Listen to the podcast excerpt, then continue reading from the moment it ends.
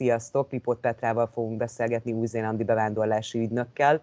Új-Zéland, hogy kerültetek ki, Petra? Kezdjük ezzel a dologgal, és hogy kerültél te ebbe a szakmába? Miért pont ezt a részt választottad? Mit kell rólatok tudni? Szia! Szia, Szilvi! Um, 14 éve kezdődött a mi kiutazási történetünk. Um, alapvetően ott kezdődött az egész, hogy én, én beleszerettem egy fiúba, aki amikor már megismerkedtünk, akkor ő már uh, rákapott a világjárás ízére, és éppen akkor Finnországban dolgozott a Nokia-nál, ő egy IT-s uh, programozó fiú volt, és uh, Amerikában írta a diplomáját, és nagyon, nagyon szeretett volna tovább állni, valami olyan helyre, ahol jól lehet szörfözni, mert ő egy szörfös is volt, és mint tudjuk, ez olyan szintű szenvedély, ami mindent, minden, mindent felülír.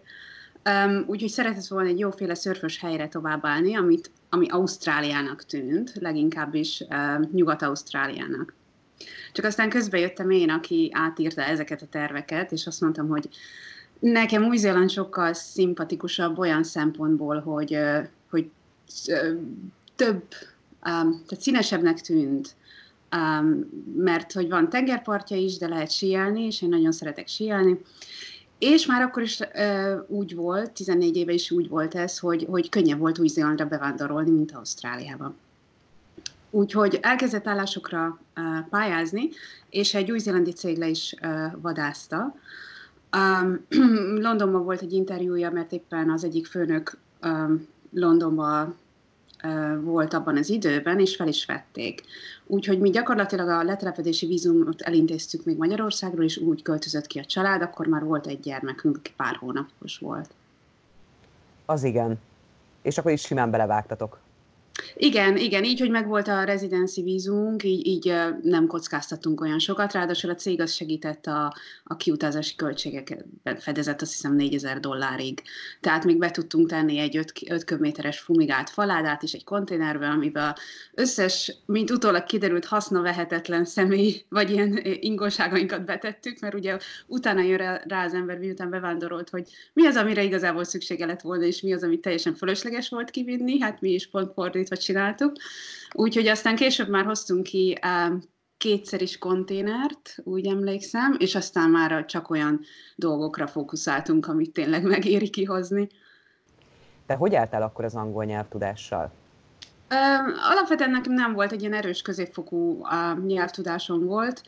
Viszonylag későn kezdtem angol tanulni, 18 éves koromban, de az volt az nagy szerencsém, hogy relatíve jó um, nyelvérzékem volt, hiszem így mondják, hogy um, Angliában vállaltam önkéntes munkát érettségi után, um, és az egyetem közötti két nyári szünetben is, tehát kétszer-három hónapot én önkéntesként egy nagy Tudor uh, kastélyban dolgoztam, ami konferencia központként működött, és ott mostam a, a, a szennyest, meg gazoltam a kertet, és, és ez már azért föltornázta magát egy olyan szintű nyelvtudásra, hogy aztán meg tudtam csinálni az IELTS nyelvvizsgát, ami kellett a, a, a letelepedési vízumhoz. Um, illetve adott egy olyan, olyan alapot, amire aztán rá lehetett dolgozni, mikor a, a, az engedélyemért e, jelentkeztem a bevándorlási ügynökként. Ugye oda már az akadémiai ielts kellett megcsinálni, és ez már elég alap volt ahhoz, hogy, hogy itthon tanulva rá tudjak, tehát hogy sikerüljön a nyelvvizsga, így rá tudjak készülni hogy emlékszel vissza, hogy pici gyermekkel mentetek ki, hogy neked milyen volt? Tehát meg volt ugye a megfelelő angol nyelvtudás, tehát neked így a, a mindennapi élet egy pici gyerekkel így beilleszkedni egy új környezetbe, ez mennyire volt nehéz? Nem találtam annyira egyébként másnak, mint, mint egy európai kultúrát, úgyhogy nem volt, nekem olyan szinten nem volt kultúrsok. Lehet, hogy azért pont, mert nem rögtön helyezkedtem el, tehát nem kellett munkába járnom, stb. Nem láttam annyira ezeket a különbségeket, hiszen ha otthon vagy, akkor a ház az mindenhol a házad, szóval gyerekeket ellátni, hát körülbelül a mosógép, mosogatógép, meg a, a fürdőszoba körül háromszögben mozogsz, szóval, szóval igazából nem annyira más.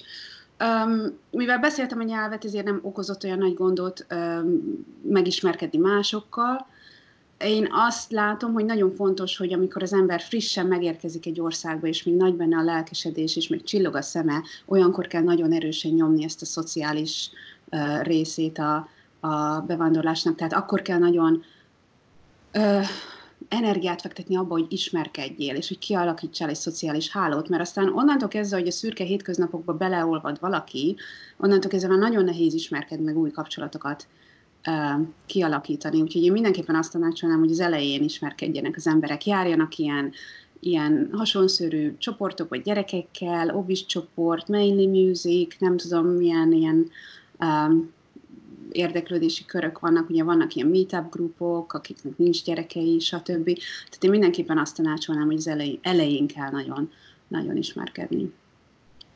Előtte ti voltatok Új-Zélandon? Nem voltunk soha, nem. Amerikában voltunk, és nem voltunk Ausztráliában sem. Kiköltöztetek, és akkor hogy jött neked, hogy te bevándorlási ügynök legyél? Miért? Um, igen, volt egy teljesen használhatatlan uh, szakmám, ami ugye jogi egyetemet végeztem, illetve um, szakvizsgáztam is Magyarországon, tehát nyolc kemény éven volt abba, hogy én magyar jogász legyek, ami aztán uh, kiderült, hogy teljesen használhatatlan Új-Zélandon.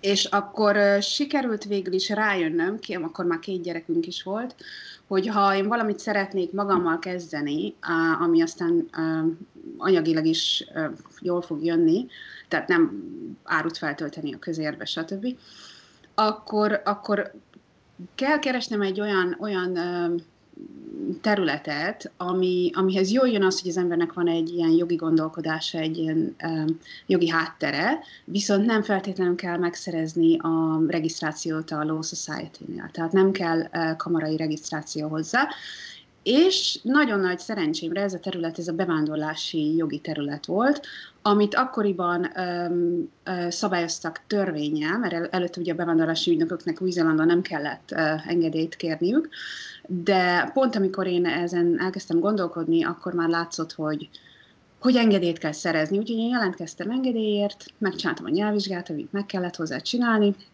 és van egy másik magyar ügynök, itt Új-Zélandon, illetve ő volt az egyetlen előttem, és őt megkértem, hogy legyen a supervisorom, úgyhogy én a Vezsenyi Hajni alatt tanultam ki a, a, ezeket, a, ezeket a szakmabeli trükköket, illetve hát az első pár ügyfelem is, is az ő ügyfelei voltak, akiket aztán én intéztem, és egy-két évre rá megszereztem a teljes engedélyt, a provisional license után, és egy, egy angol cég levadászott, úgyhogy én azóta az ő ügynökük vagyok. Mennyi magyar megy ki, vagy mennyi magyar ügyfeled van? Um, a magyar ügyfeleket én a, a privát cégemen keresztül uh, intézem, tehát én 30 órában vagyok egy nagy ügynökségnél, um, senior ügynök, és mellette um, amennyit el tudok vállalni, most már vettem fel egy asszisztenst, um, vállalok magyar ügyeket is, illetve minden mást. Én úgy látom, hogy egyre több magyar, de mondjuk új-zélandi viszonylatban eleve kevés magyar van itt. Tehát amikor, amikor magáról a magyar populációról beszélünk Új-Zélandon, akkor is egy ilyen 3-4 ezer főről beszélünk maximum, ebbe beleértve a másodgenerációsokat, illetve az 56-osoknak a gyermekeit, akik nem feltétlenül beszélnek már magyarul, de lehet, hogy még a nevük magyar. Szóval a másik pedig az, hogy igazából nincsen pontos statisztika erre nézve, mindenki úgy lövi be, hogy nagyjából 3-4-5 ezer talán.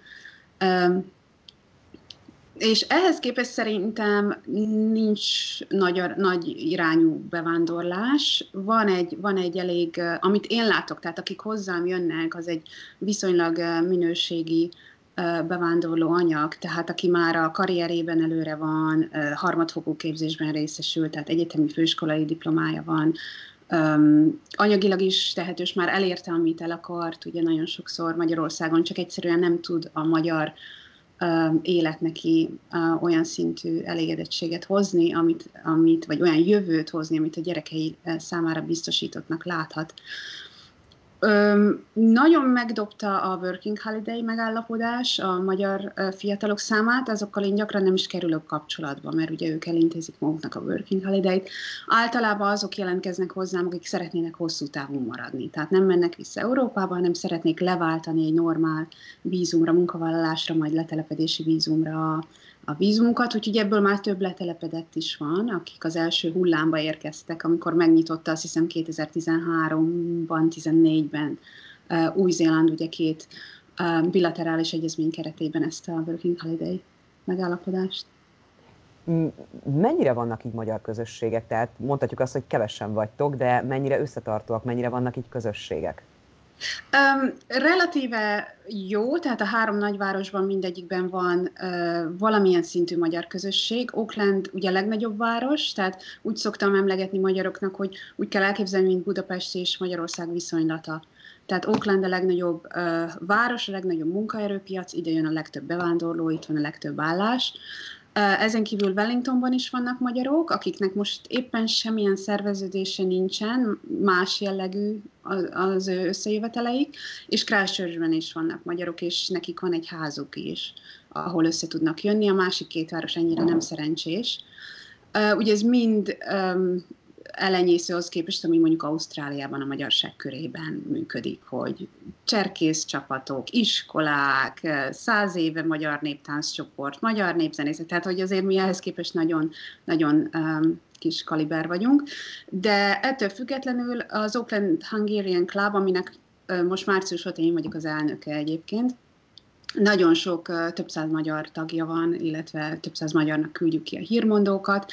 Ezen kívül én összefogom a Körösi Csoma Sándor programot is, tehát én vagyok a mentora az Oaklandi ösztöndíjasoknak most már harmadik éve, és, és az első adag ösztöndíjastól Zsoltól és Boritól jött az ötlet, hogy szervezzünk a magyar gyerekeknek magyar táborokat, ami viszont nagyon népszerű. Tehát most, most áprilisban lett volna a negyedik táborunk, és most már egy nap alatt 40 gyerek jelentkezett, úgyhogy alig tudtuk megnyitni, már betelt a hely, és nagyon, főleg ilyen 8-10 éves korosztálytól 16 éves korosztályig, ez egy ötnapos bentalvos tábor, és hmm.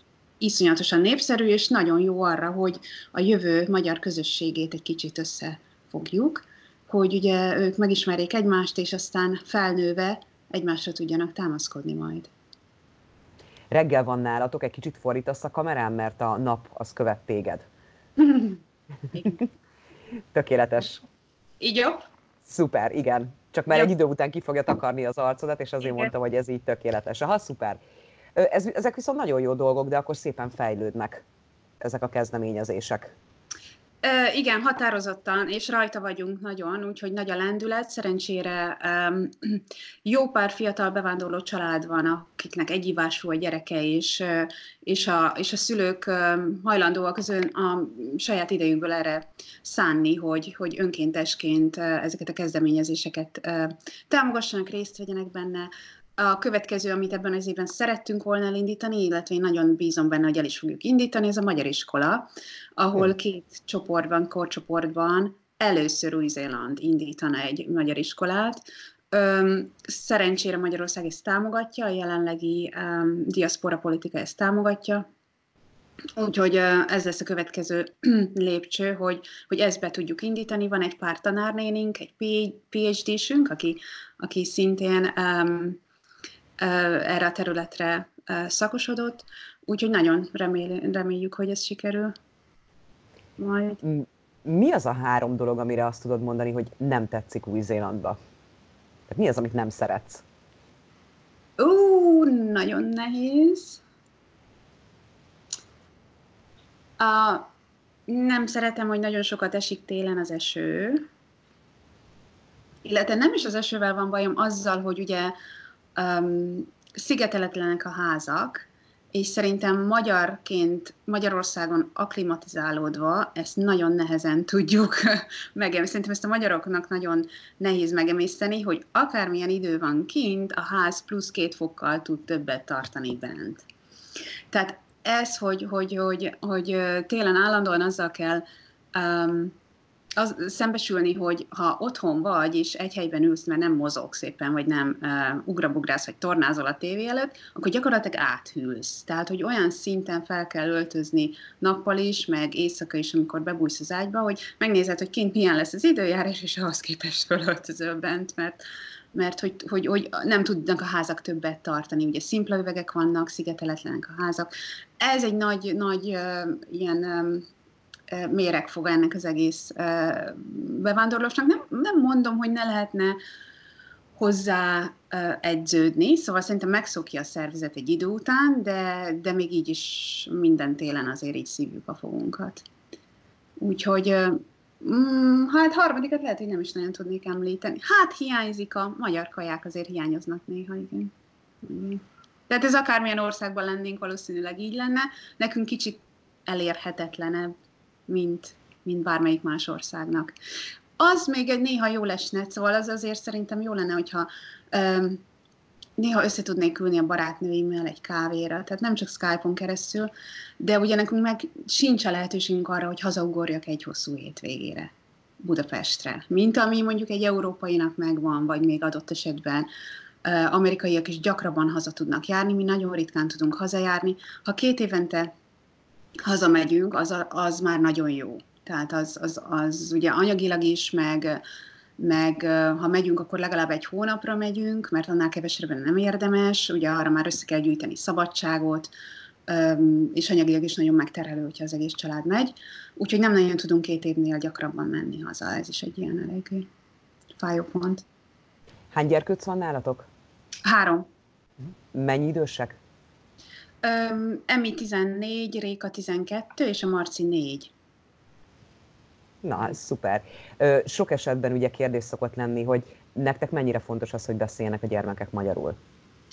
Nekünk nagyon fontos, és nem mondom, hogy sokat fektetek bele, de nagyon szerencsés vagyok, mert édesanyám tanár Magyarországon, úgyhogy mi ahányszor hazamegyünk, akár ha csak pár hétre is, vagy éppen akkor beteszi őket az iskolába, tehát viszi magával az iskolába őket, és és az segít, segített abban, hogy megtanuljanak olvasni, meg írni. Illetve hát viszi őket táborba Magyarországon, hazajárunk a diaszpora táborokba most, hogy már nagyobbak, tehát az is nagyon segít. Nagyon fontos. Szóval én, én mindig azt mondom, hogy nem szeretném azt megérni, hogy felnőnek a gyerekeim, és nem tudok velük magyarul beszélni. Hogy látod, hogy a többi magyarnak, akik kim vannak Új-Zélandon és hasonlókorú gyerekeik vannak, hogy nekik mennyire fontos ez? Um, a mi um, tágabb baráti körünk, meg akik járnak a klubba, a magyar klubba, én úgy látom, hogy igen, sőt, még ott is nagyon fontosnak látom, ahol a, az anya a magyar csak, és az apa mondjuk kivi. Um, nagyon sok családnál um, fontos az, hogy, hogy a gyerekeket, ha az anyának nem is sikerül, de szeretné elhordani a magyar iskolába, a táborba ott vannak a gyerekei, tehát még hogyha csak értenek is a gyerekek, de alig beszélnek, akkor általában már szoktuk kérni, hogy küldjék el őket. És úgy látom, hogy nagyon nagy az igény rá. Egy olyan kérdésem lenne, hogy ugye kettő gyerkőc már kínszületett, és ugye az első is még nagyon pici volt, amikor kimentetek, hogy, hogy melyik az első nyelv, az angol vagy a magyar? Hát az angol. angol. Mm, talán a legkisebbnek még a magyar, de ő nagyon rajta van, hogy magyarul beszéljen. De, de a gyerekek maguk között angolul, tehát a két, két nagyobb az angolul, és egyértelműen én azt hiszem, hogy az, hogy az angol. Független attól, hogy tudnak írni és olvasni, illetve a legnagyobb az nagyon jól tud írni és olvasni, a középső annyira már nem, de tud.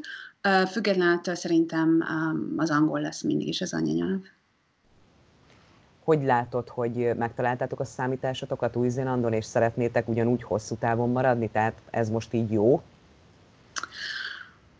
A jelenlegi életfázisunkra nagyon jó, és szerintem erre a szakaszra nagyon jó, amikor az ember gyereket vállal.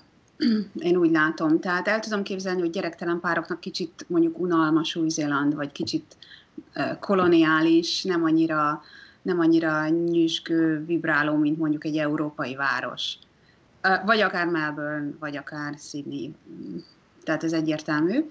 Erre az életszakaszra szerintem nagyon jó, de aztán, hogy mit hoz az a, az a fajta jövő, amikor ők már egyetemen lesznek, azt nem tudom megmondani. Tehát már olyan szinten kinyílt a világ, hogy annyira globális ez az egész dolog, hogy, hogy például teljesen magától értetődő volt Eminek, hogy, hogy például Melbourne-ben jelentkezzem majd egyetemre, vagy, vagy amit aztán nem tudom, hogy anyagilag ki uh, tudunk-e majd vitelezni, de, de egyértelműen több minden szóba jöhet. Szóval...